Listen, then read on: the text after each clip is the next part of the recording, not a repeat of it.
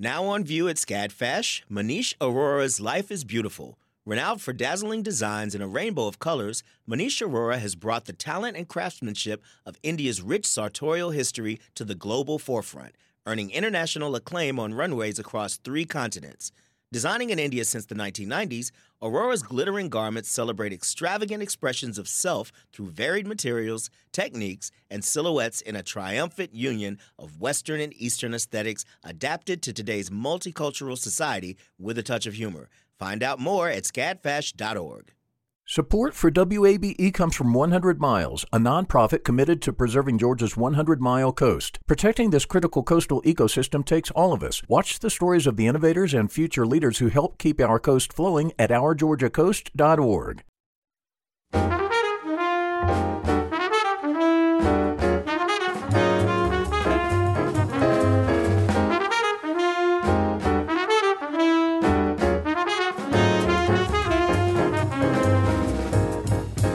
WABE in Atlanta, this is City Lights. I'm Lois Reitzes. Thank you for listening. Do you ever think about the bowls, mugs, or vases you use every day?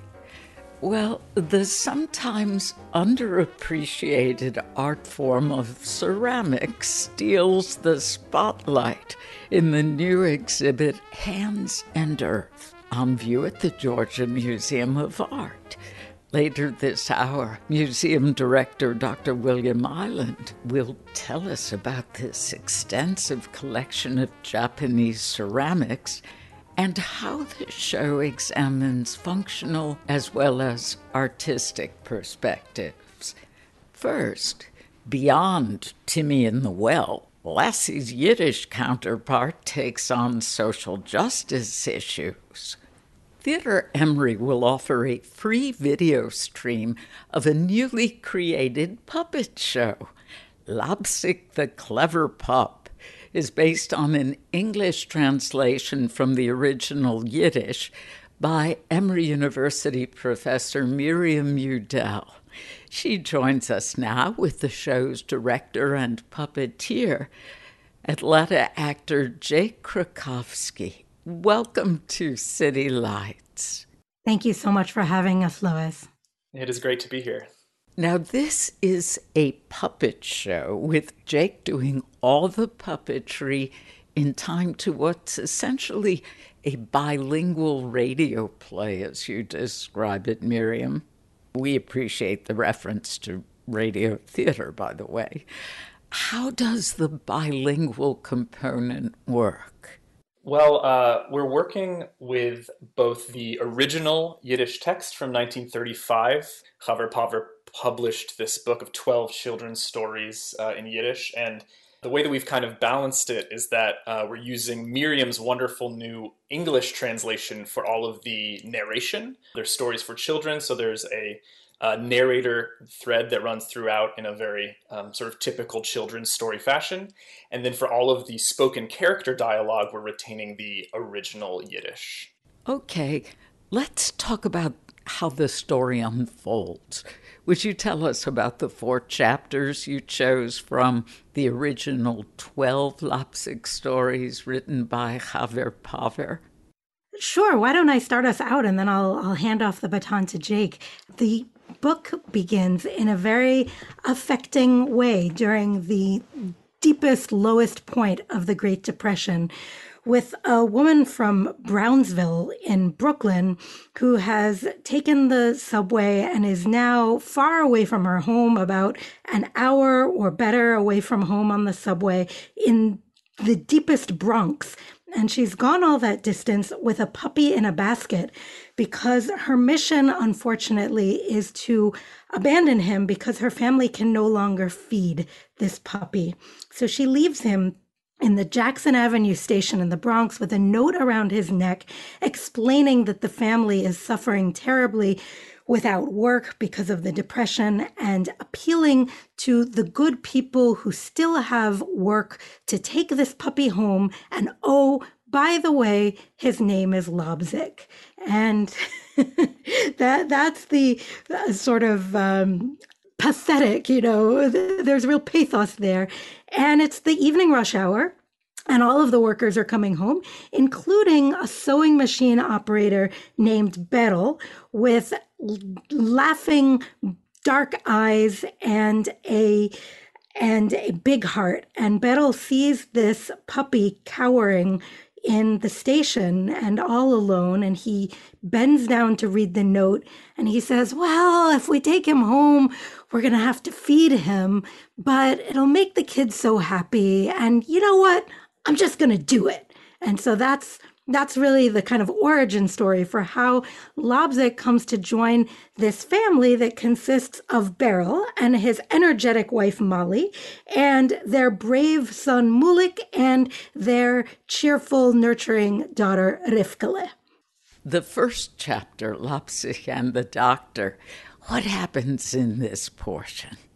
So Lobzick and the Doctor is uh, is sort of representative of one of the primary lenses through which we were determining which stories to include, which is topical relevance. Uh, so in Lobzick and the Doctor, Beryl and Molly are heading out for the day looking for work. Neither of them have been able to find any. Uh, Mulik is heading off to public school, uh, but the little daughter Rifkele is sick. She's been coughing terribly all day, and so on their way out the door, Molly kneels down next to Lobzick and she says, Listen, Lobzick, I don't know if you can understand me, but if you can, we're going out. You stay by Rifkele's side and take care of her no matter what. Uh, and that sort of introduces a thread that exists throughout the entire book, which is that Lobzick can't really understand what people is saying. He can't. He doesn't speak human language. We're led to believe, but he is very clever. He's referred to as "dos kluge Hintele," the clever pup, uh, and so he manages to suss out what is being asked of him. And so, uh, in that particular story, Rifkele's condition starts to deteriorate, and Lobzick realizes, "I've got to do something about this." And when he's unable to get a hold of any of the neighbors because they're either at work themselves or out searching for it, more likely, he runs out into the street and he heads down Jackson Avenue to a building with a green stoop. And he knows he needs to go there because whenever someone in the house is ill, that's where Mama Molly goes and she finds a man who has a bag uh, and some spectacles on.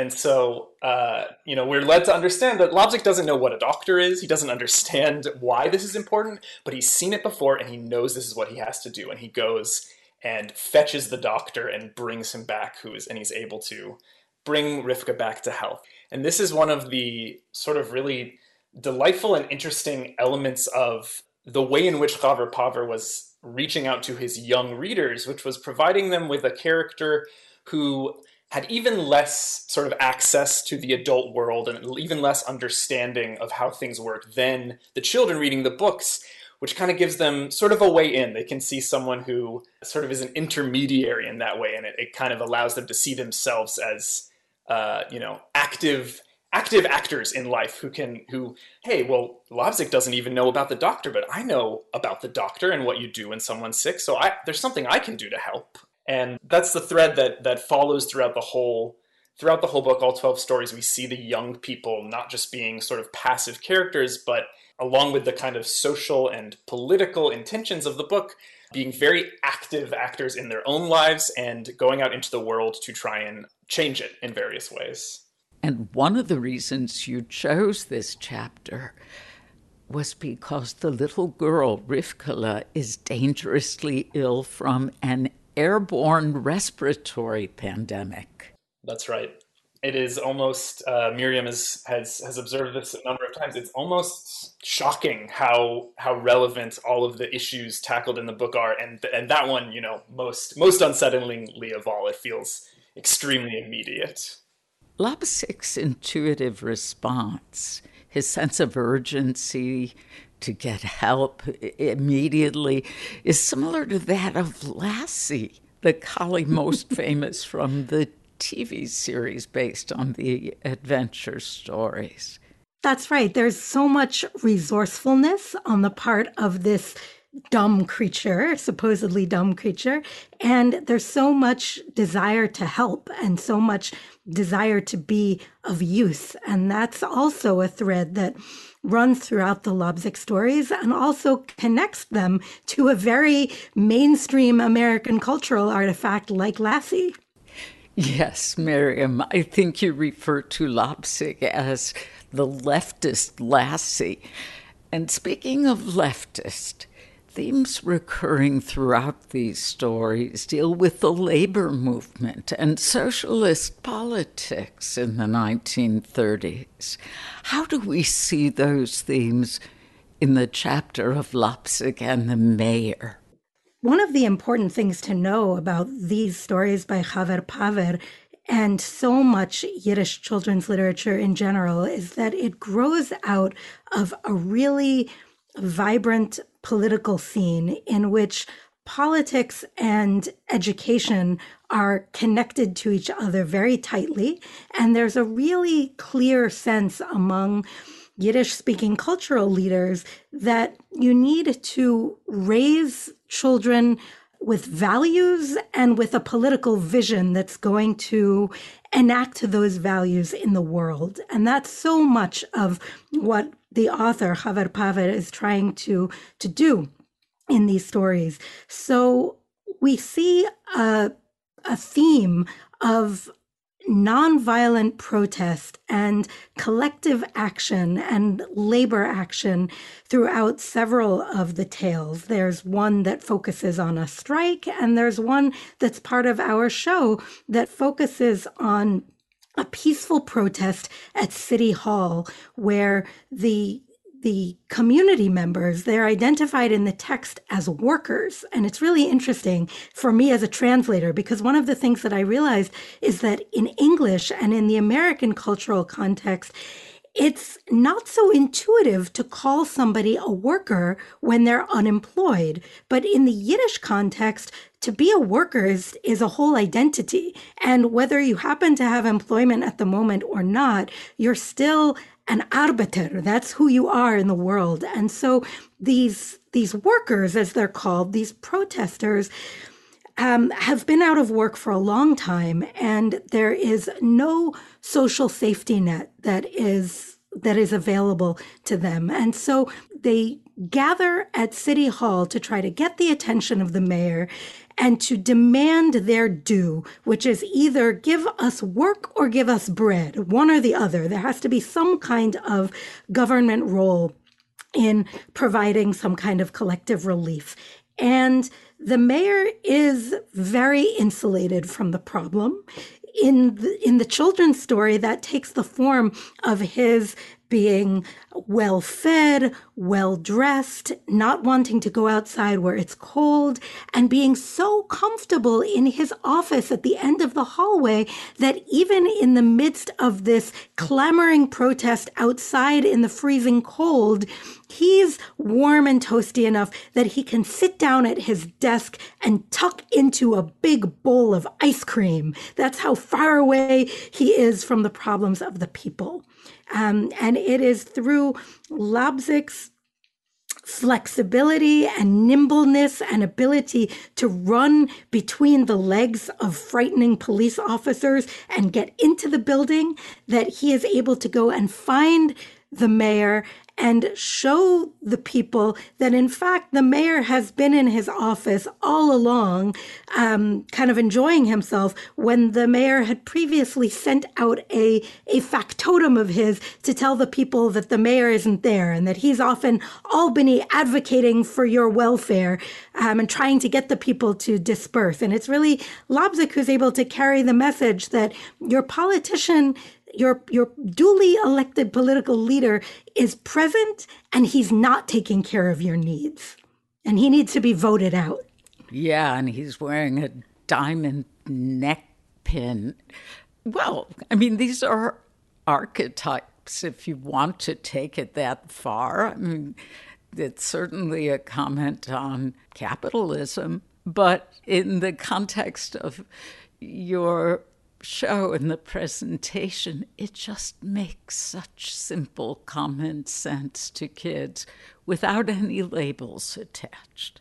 Absolutely. I, I think one of the reasons this appealed to us and one of the reasons that the puppet film stylistic conventions seemed so appropriate for these stories is that while on one hand they are they there are archetypes and they are simplified presentations of more complex adult political and social issues. And they are uh, didactic as well, right? Chaver Paver had a very specific ideological intention. He had specific moral and political values he wanted to communicate.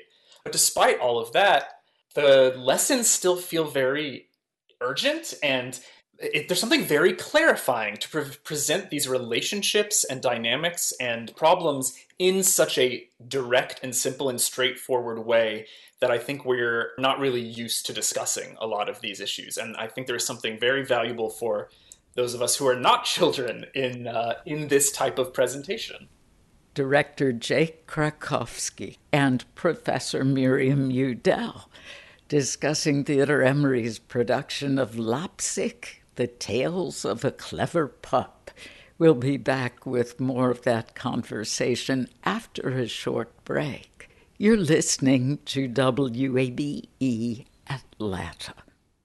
The field of mental health counseling is growing rapidly, and Richmont Graduate University can equip you with everything you need as a licensed professional counselor while integrating your faith into your clinical practice. Programs are offered in Atlanta, Chattanooga, and online. Apply today at richmont.edu. That's R I C H M O N T dot edu.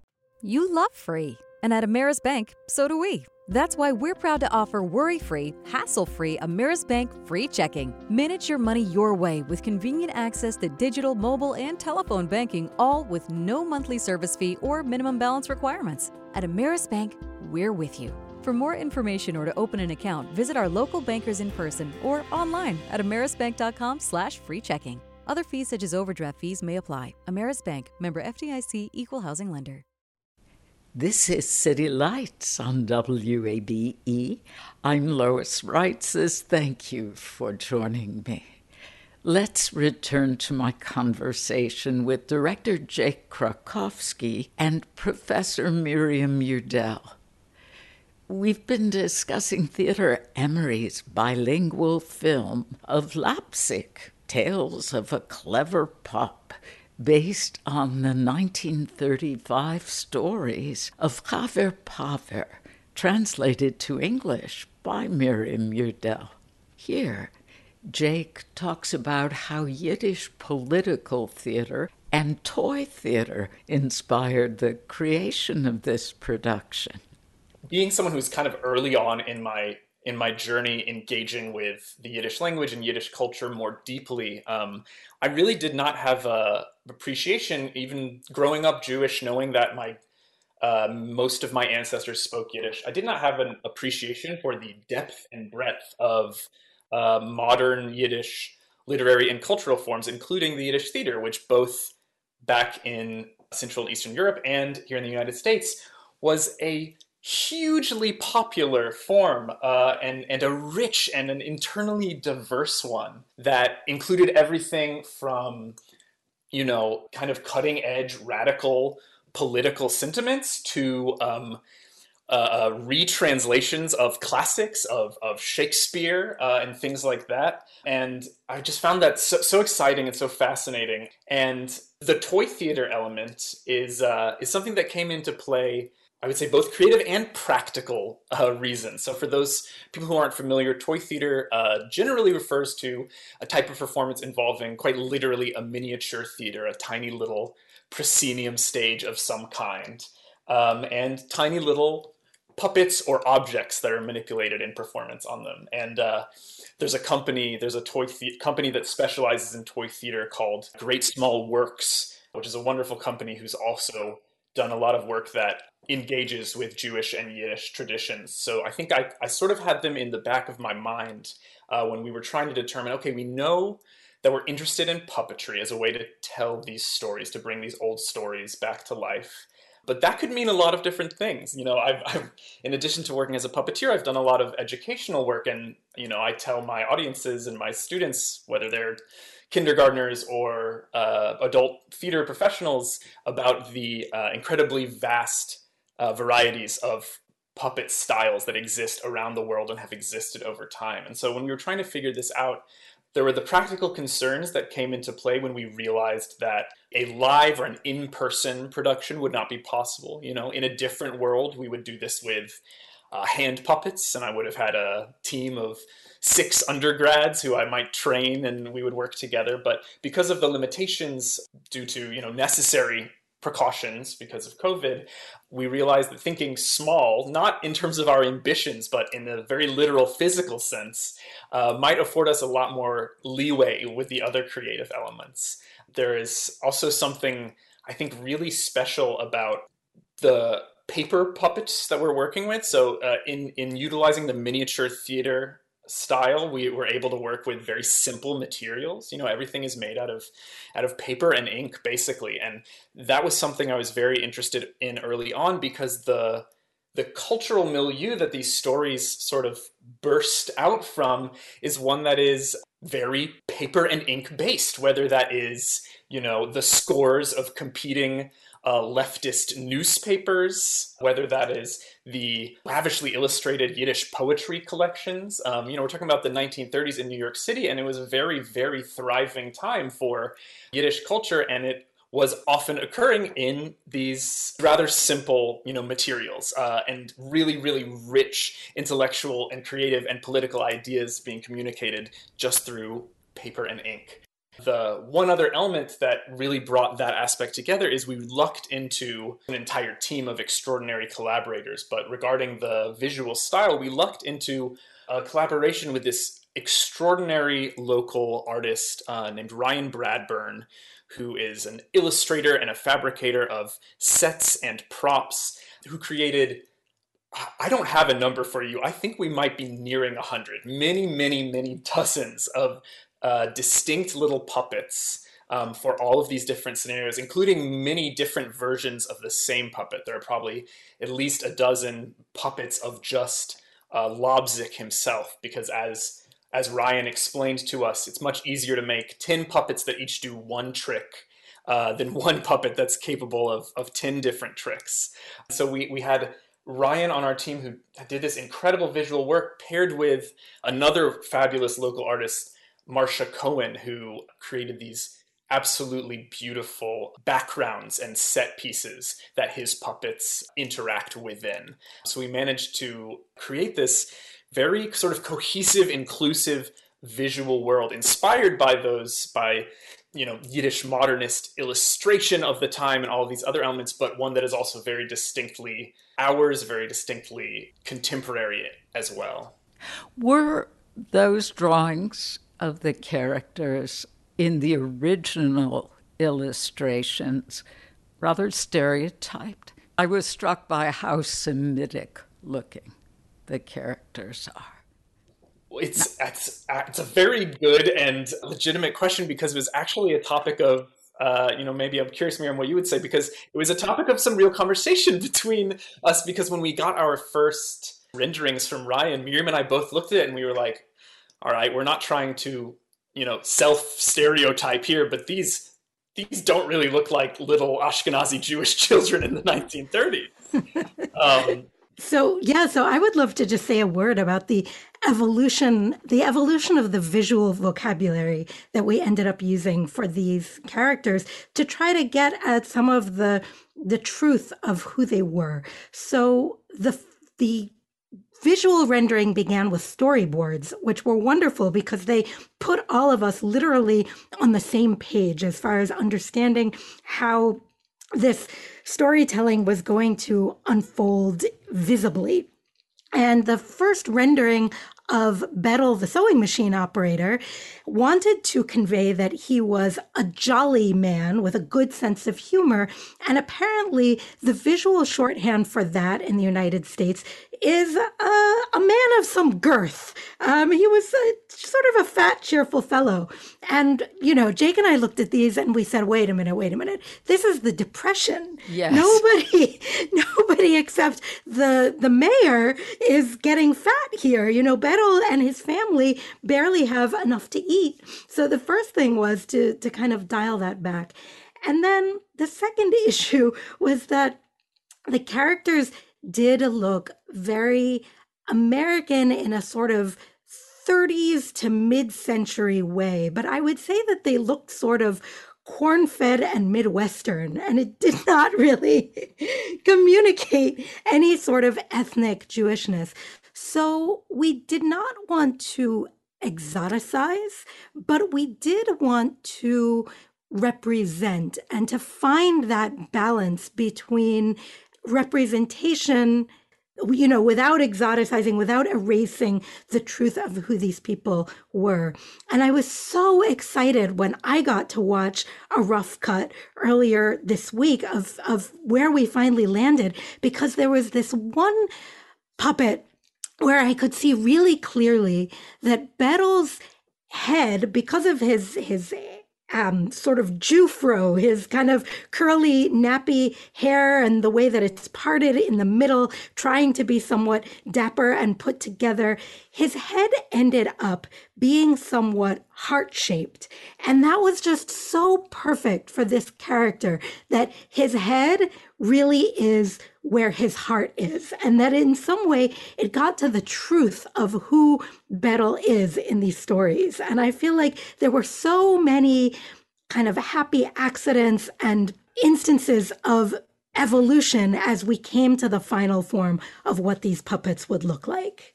Miriam, your research and scholarly work has focused on Yiddish language and culture. Many Yiddish words have made their way into English language common usage to the point where in newspapers and publications they aren't even italicized.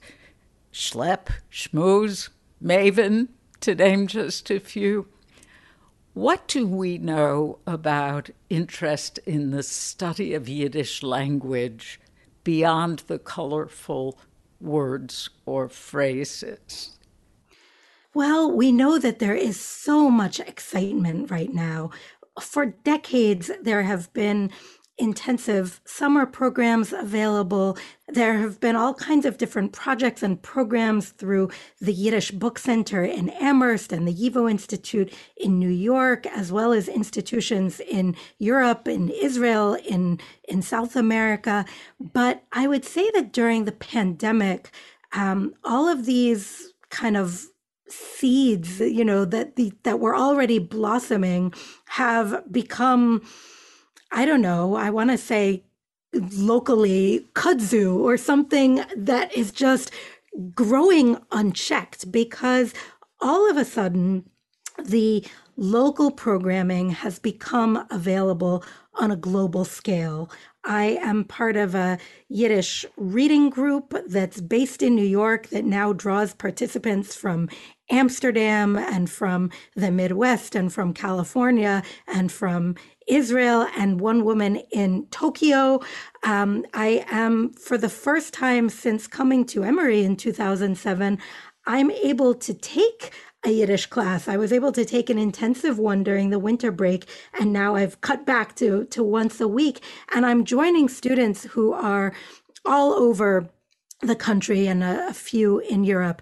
And then the other really exciting thing that's been happening very recently is that in April, the app Duolingo, the language learning app, released their 40th language and it was Yiddish. And oh.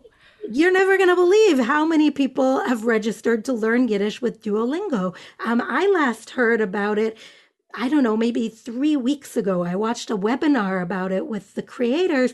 And at that point, they had 230,000 people registered. And so I think we're well over a quarter of a million people studying Yiddish on their phones now. So it's, it's a real feeling of momentum and excitement. It is exciting. Do we know anything about age demographics, location of these people?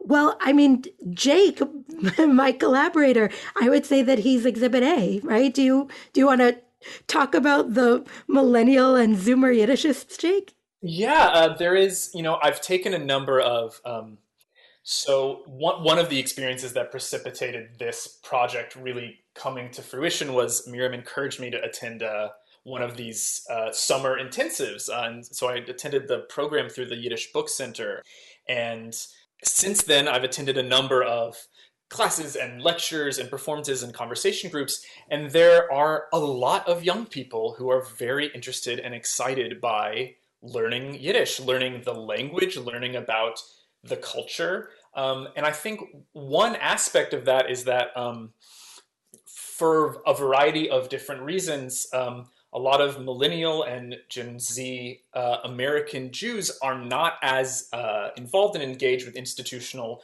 Jewish life as they may once have been. And I think this aspect, the the element of, of our heritage that is represented by the Yiddish language and the Yiddish culture is one that we were not really, those of us who came up in Jewish institutional spaces, it was often not not really made available. It wasn't considered uh, something that young people would be interested in. And so it's kind of like all rushing in at once, and people are realizing that there is this incredibly rich world that is available to us and that is by no means a dead language you know not only because quite a lot of people uh, you know mostly hasidic and haredi jews speak it as their day-to-day language but also because there is a global community of people who are interested in yiddish linguistically, musically, from a literary perspective, from a scholarly perspective, um, from from every angle you can imagine. And lots and lots of young folks are finding a lot of excitement and a lot of uh, connection to that. I think that is marvelous. You mentioned the musicality. I must congratulate you on the music in this production. It is just wonderful. Very much a klezmer sound.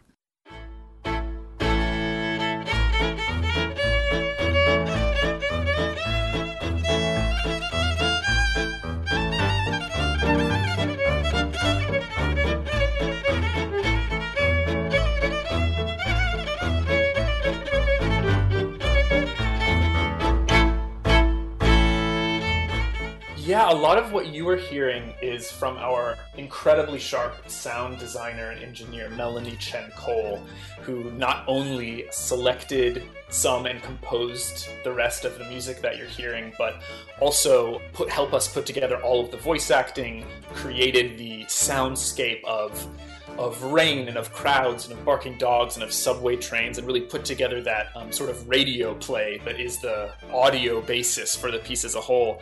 Um, and actually, Lois, because you watched a rough draft, let's say, one thing that is that is very exciting, an element that is not yet in place, is we really lucked out to also collaborate with a couple of really top-notch uh, klezmer musicians, uh, Michael Winograd and Jake Shulman Ment, who are really sort of the top of the line uh, in each of their respective instruments and very prominent folks in the in the global klezmer world.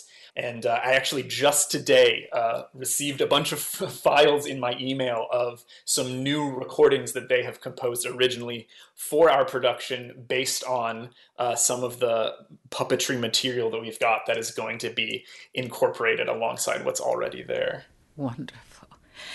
Do you hope that presentation of these Labzik stories through Theater Emory may spark some interest in Yiddish language among very young children and perhaps among people who aren't Jewish. I certainly hope so. I think that these are really universal stories, and that is not to elide any of the specific cultural context out of which they sprang, because that's really important. And that's something that we wanted to preserve and transmit. But these stories take us to very deep, very emotionally rich human places that I think we can all travel together. And so I, I hope that that is going to come across and be where this production leads we'll see how interested people get. You know, now if they if they want to start exploring with Yiddish, as I said a moment ago, there are all of these resources that are right in our pockets, on our on our phones, on our computers, and there are so many points of entry into Yiddish culture.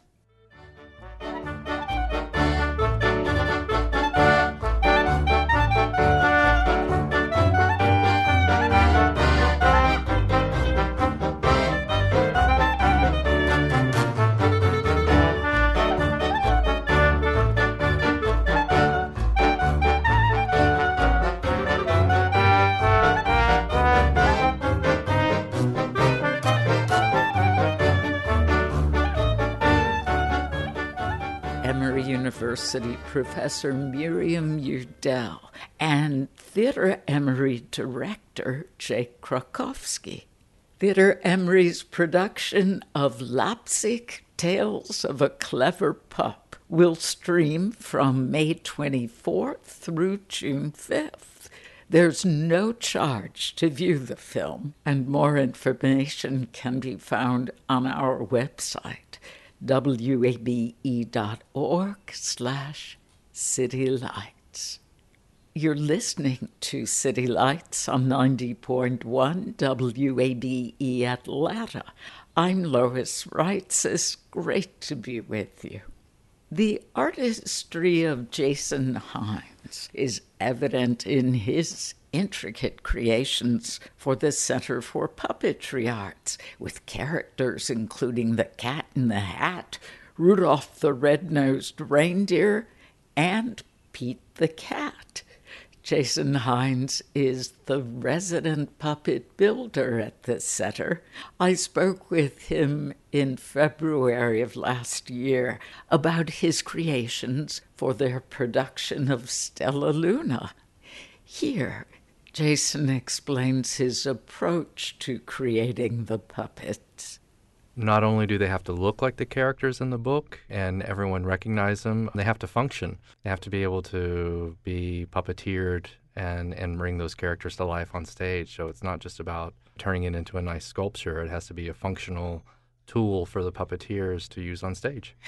And could you take us through that creative process from inception to final puppet? Uh, sure. Um, well, we start with the illustrations. When we're adapting a story, we'll have illustrations in the book to go from. I'll usually turn those into my own drawings where I'll analyze the style of what the illustrator or author was trying to do. I would like to add here you are a very fine artist. Oh, those oh, thank are you. beautiful drawings. Then there comes a point where we have to get it off the page, and I'll usually start by making like a really rough, very simple cardboard mock up. And um, I do this very quickly out of materials that don't cost anything. Oh my goodness. Amazon boxes. Can I bring you my Amazon boxes? Oh, we have plenty. we have a huge I, I stack. think the planet has Yes. plenty. Um, it's a joy to be able to just have the freedom to cut them up and glue them together and to be wrong and try different things before we spend any money trying to make the real one. Is it essential to have been a puppeteer before you become a puppet builder? It's not essential. There's several puppet builders out in the world who don't perform, but for me, I feel fortunate that I am. The only reason that I started building puppets was because I needed them for the shows that I wanted to do. and it just seemed like natural, like, well, I'll just build them.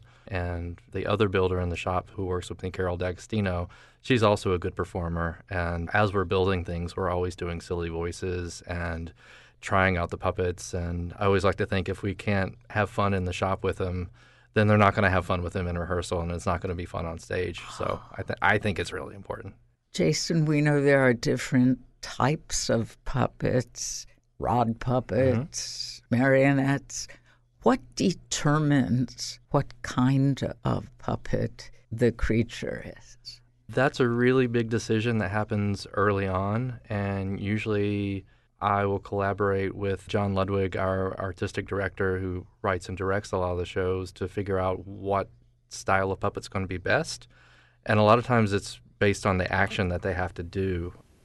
Jason Hines is the resident puppet builder at the Center for Puppetry Arts. Their show Pinocchio is on view through this Sunday. How much do you think about the bowls, cups, and vases you use every day? Well, the sometimes underappreciated art form of ceramics steals the spotlight in the new Georgia Museum of Art exhibition, Hands and Earth. The show focuses on Japanese ceramics and examines both functional and artistic perspectives. Dr. William Eiland is the museum director. He's with us now via Zoom. Dr. Eiland, welcome to City Lights. Thank you so much. I'm glad to be joining y'all. This exhibition draws from the collection of Carol and Jeffrey Horvitz. What makes their collection extraordinary? the very size of the collection makes it extraordinary. But this exhibition is among some of the most beautiful objects in their collection. And they was chosen specifically to give something of a history, a brief history of Japanese ceramics. So their works in this exhibition are particularly important, but their exhibition as a whole is probably the most important uh, collection of Japanese contemporary ceramics in the private hands in the United States. Wow. This show features works by 20th and 21st century Japanese artists. Right. Would you tell us something about the historical context beginning in the 1930s? The show is divided into several sections, actually, uh, because the catalog is divided that way into six sections. And we should begin with why Japanese ceramics, because it really arises from the tea ceremony, basically, and that introduction into Japan of tea as an important part of daily life, which really begins in the seventh century of the Common Era in China. And then it spreads to Japan. And as tea became more popular and more part of quotidian Japanese culture, so did ceramics. And those ceramics, true to Japanese culture and even true to Chinese culture, the more decorative and exquisite the vessel was, the better. So the tradition dates back to the seventh century. Was there something that happened with the tea ceremony in the 20th century? Well, in the earlier 20th century, actually, what we have is a certain disconnect between what was considered decorative and what was considered functional we are showing both utilitarian and beautiful objects. While I find the utilitarian equally as beautiful as the decorative objects, we are showing both. The debate in Japan over that disconnect was because the traditionalists wanted to emphasize local methods of manufacture, local glazes, local clay, whereas the, let's say, the more avant garde Japanese ceramists wanted to introduce new forms, new glazes, new ideas, while still keeping functional uh, shapes, basically. But the traditionalists wanted utilitarian works that were beautifully made. Is there a correspondence to the movement in Great Britain in the 1930s in the Mingei, the folk craft movement from Japan. In Vienna, there was a similar movement with functional pieces also being beautiful, the Wiener Werkstätte. And arts and crafts in the US with Frank Lloyd Wright and that school is is it more of a class situation that here what can become functional can also be beautiful, but it's not meant for royalty? It's meant for everyday people. Yeah, I think you're making an excellent point that the tradition in Britain of the 1930s, also in the United States, the arts and crafts movement fits right into what you're referring to as the Mingei tradition in Japanese porcelain ware, and that is looking to the folk art. But folk art is not exactly the same definition no. as we have in English. folk art means the craftsmanship, the artistry of the folk. And it's just what I was talking about earlier when I was talking about traditional glazes, traditional clays, that sort of thing, but put to new and different uses or even forms, if you will. The traditional form, of course, is the vessel because it was used for water, for example, for the tea ceremony, but also the cup and even the plate on which there may have been some savory or some cookie served as well. But the tea ceremony itself was really not only the beginning in Japan, but also that influence lasts even through the Mingei period, even through these periods later in the 30s and the 50s, and even into the early 21st century. I'm intrigued with this functional versus decorative. And you're saying, of course, an object can be both. But if an object is functional, is the process for creating that object considered a craft rather than art? Well, you know what? You have you have put your finger on the discussion of the lifetime because that has been going on for a long time, as I'm sure you're very aware. Objects in this exhibition exhibit both beauty or the decorative as well as the functionality. We see that throughout the exhibition. There'll be examples of utilitarian objects that are also quite lovely. So, what I said was that at any rate, we're showing works that are both from artists from the early 20th century through the present day. And in that way, we're really looking at both the traditional as well as the contemporary urge to a higher aesthetic. And I think that's what you're talking about as well, is that higher aesthetic around which we build schools or communities or even traditions of craftsmanship or artistry. The exhibition really does distill the argument of functional versus decorative in the history of Japanese porcelains to one basic premise, as far as I'm concerned, and that these objects are extraordinarily beautiful and more often than not share a serenity of spirit that is matched by the excellence of the craftsmanship. So, in answering your question about craft and art, particularly in Japanese porcelain, there's often not that distinction. I see great artistry in these porcelains that we're going to be showing, but I also see the craftsmanship that goes into them. And I don't really see that there is that distinction that we make so often in the West between art and craft, craft being some sort of lesser mechanical version of artistry. You know, a professor here once said, Did I know the difference between an artist and an artisan? Do you know the difference between an artist and an artisan? I don't. Well, he said the artisan can do it twice.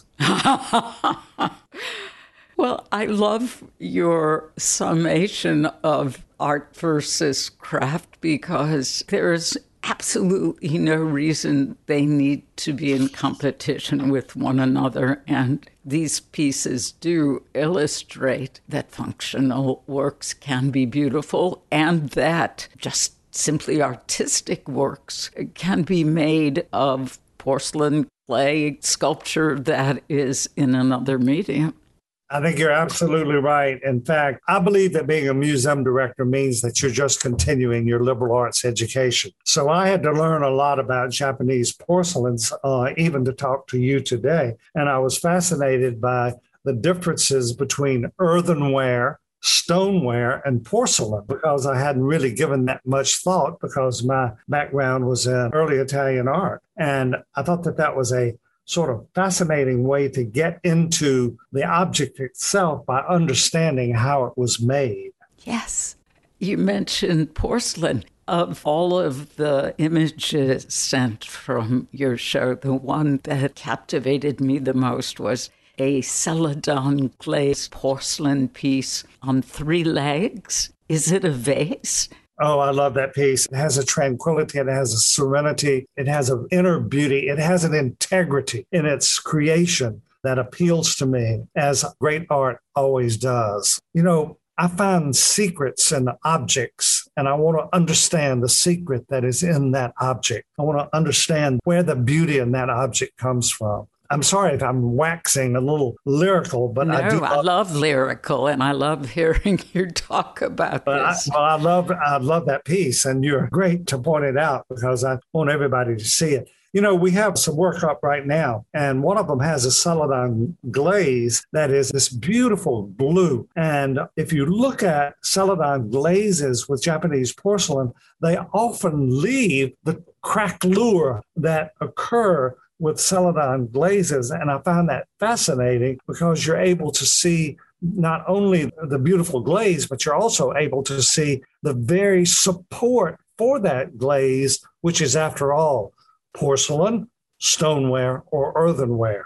So I'm hoping that the audiences will look closely at these works. I saw this exhibition first at the Trammell Crow Museum in Dallas, Texas, and there was a line to get in to see it. But once you got into the exhibition, it was the quietest crowd I have heard at an exhibition. I heard nothing. People were not whispering, they weren't talking. They were looking at these beautiful objects. And the moment I saw them, I said, We need to show this exhibition. Oh, wow. You mentioned the spirit of a piece. And I wondered is there something about this pottery you have on display that makes it distinctly Japanese? Is there an aesthetic that one can apply to Japanese contemporary pottery? Well, yes, I think there is an aesthetic that takes into account the production itself, the means of production, as well as those raw materials that go into the creation of something beautiful. And that's what I mean when I talk about the secret of the work. That you are looking at it and you're going to understand, if you look long enough, to a certain degree, the clay because you'll be told what the clay is and also the glaze. And then, most important, as far as I'm concerned, often is the firing of the work because now the most beautiful objects that I see are wood fired, which a lot of them in our exhibition are. So, hands and earth seems a rather prosaic description of what's in this exhibition. So, I thought we should add to that equation of hand and earth fire and glaze. And then we're returning to a universal sort of aesthetic, an Aristotelian one, if you will. Oh, my. Dr. William Eiland, I have so enjoyed this conversation. Thank oh, you. let's do it again. Let's do. And I can't wait to see the show. Those pieces are gorgeous. And if the Horvitzes get tired of that Celadon three legged piece, I'll take it. I'll remember that. I can show you some some Fabergé jewelry that I've sworn that I'm going to be wearing the next time we have an opening. Oh, I love it. Thank you again. Dr. William Eiland is the museum director at the Georgia Museum of Art, located on the campus of the University of Georgia. Hands and Earth Perspectives on Japanese Contemporary Ceramics will be on display from May 22nd through August 15th. You've been listening to City Lights, our daily exploration of Atlanta arts and cultural life. Our theme music is The First Time, written and performed by Joe Granston with his jazz band. Special thanks to Hot Shoe Records. City Lights senior producer is Kim Drobes. Our producer is Summer Evans. And Shelley Canavy is our engineer. I'm Lois Reitzes. I would love it if you'd follow me on Twitter at L O I S R E I T Z E S. You can also follow us on Facebook at WABE City Lights. Listen back to interviews and check out our show's archives at wabe.org slash citylights. Have a safe and good weekend. And thank you for listening to WABE, at Atlanta's Choice for NPR.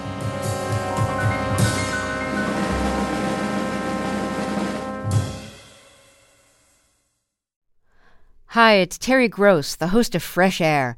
We bring you in depth, long form interviews with actors, directors, musicians, authors, journalists, and more. Listen to our Peabody Award winning Fresh Air podcast from WHYY and NPR. The world is full of mysteries. Are ghosts real? Is that yogurt expired? Hey, the unknown can be scary, but when you donate to WABE, you know where your money is going. Your gift supports the journalism that keeps you informed and the programs that pull back the curtain on complicated stories. Help us make the world less mysterious. Become a member now. Go online to wabe.org/donate and thanks.